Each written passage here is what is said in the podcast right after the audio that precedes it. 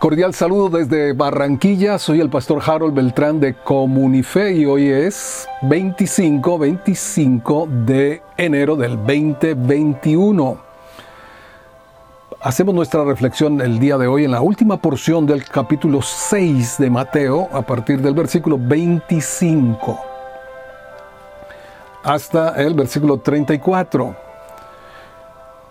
Déjenme decirles que esta porción tiene más vigencia cada día que quizá la que tuvo hace 2021 años, cuando Jesús la expresó, y es muy pertinente y muy necesaria venir constantemente para reconocer a través de las preguntas que Jesús hace. Quizá es una de las porciones donde más preguntas el Señor hace.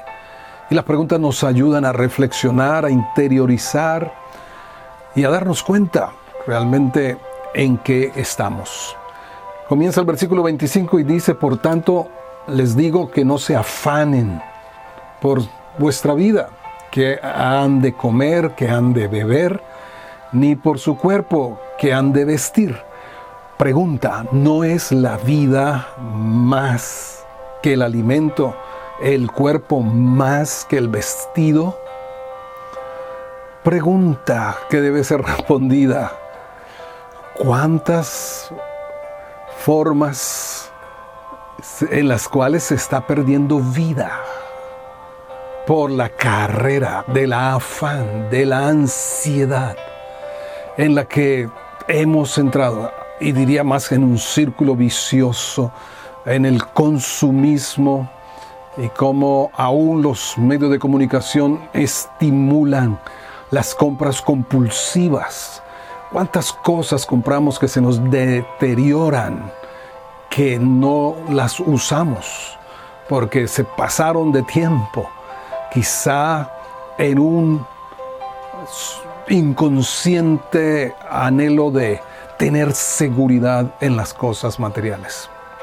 ¿Cuántas personas están multiplicándose con varios trabajos para tratar de cancelar deudas, préstamos, porque quisieron adquirir cosas y darle sentido y valor a su existencia a través de las cosas materiales? Esta es la siguiente pregunta que Jesús dice: miren las aves del cielo, que no siembran, ni siegan, ni recogen en graneros, y vuestro Padre Celestial las alimenta. Pregunta: ¿no valen ustedes mucho más que ellas? Aquí de plano está que algo que nos mete en este círculo vicioso del afán, de la ansiedad, del consumismo, de los préstamos, de las deudas, tiene que ver con nuestro poco valor a nuestros propios ojos. El no tener certeza de nuestra identidad de hijos de Dios, de los cuales Él cuida. Si cuida de las aves, y este es un pensamiento que revienta cualquier teología sistemática y de cualquier tipo. El Dios soberano, el Dios alto y sublime, el Dios trascendente, le importan las aves, las alimenta a ellas. ¿Será que a nuestros propios ojos tenemos tan bajo valor que estamos por debajo de las aves? Pregunta para interiorizar y respondernos a nosotros mismos.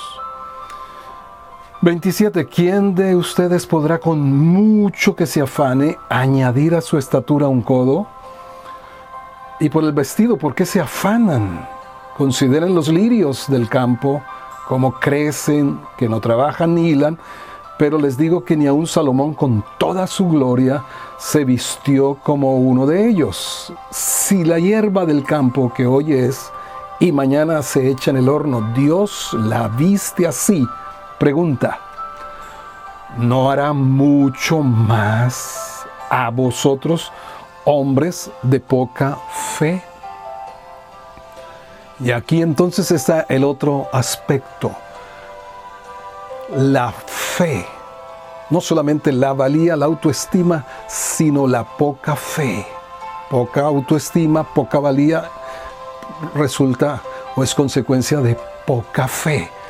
Y poca fe puede ser resultado de la ignorancia, de saber quiénes somos en Cristo, quiénes somos por la fe en Cristo, quiénes somos como hijos de Dios, a quien el Padre hará mucho más que a las lirios del campo. Ahora, de ninguna manera esto es pasividad, esto es irresponsabilidad, esto es no hacer nada absolutamente. No, es distinto, es diferente la responsabilidad que cada uno tiene a el afán y la ansiedad y el tratar de llenar los vacíos de nuestro interior con cosas que nunca lo van a llenar, con cosas materiales. Ahora, no se afanen, vuelve a decir, diciendo que comeremos, que beberemos, que vestiremos, porque así viven los gentiles.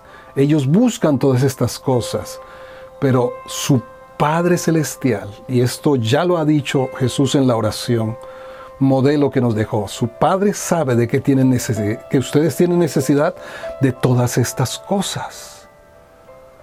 Mas busquen entonces, en lugar de afanarse por las cosas de esta vida, busquen, conviertan. Este es un cambio de paradigma.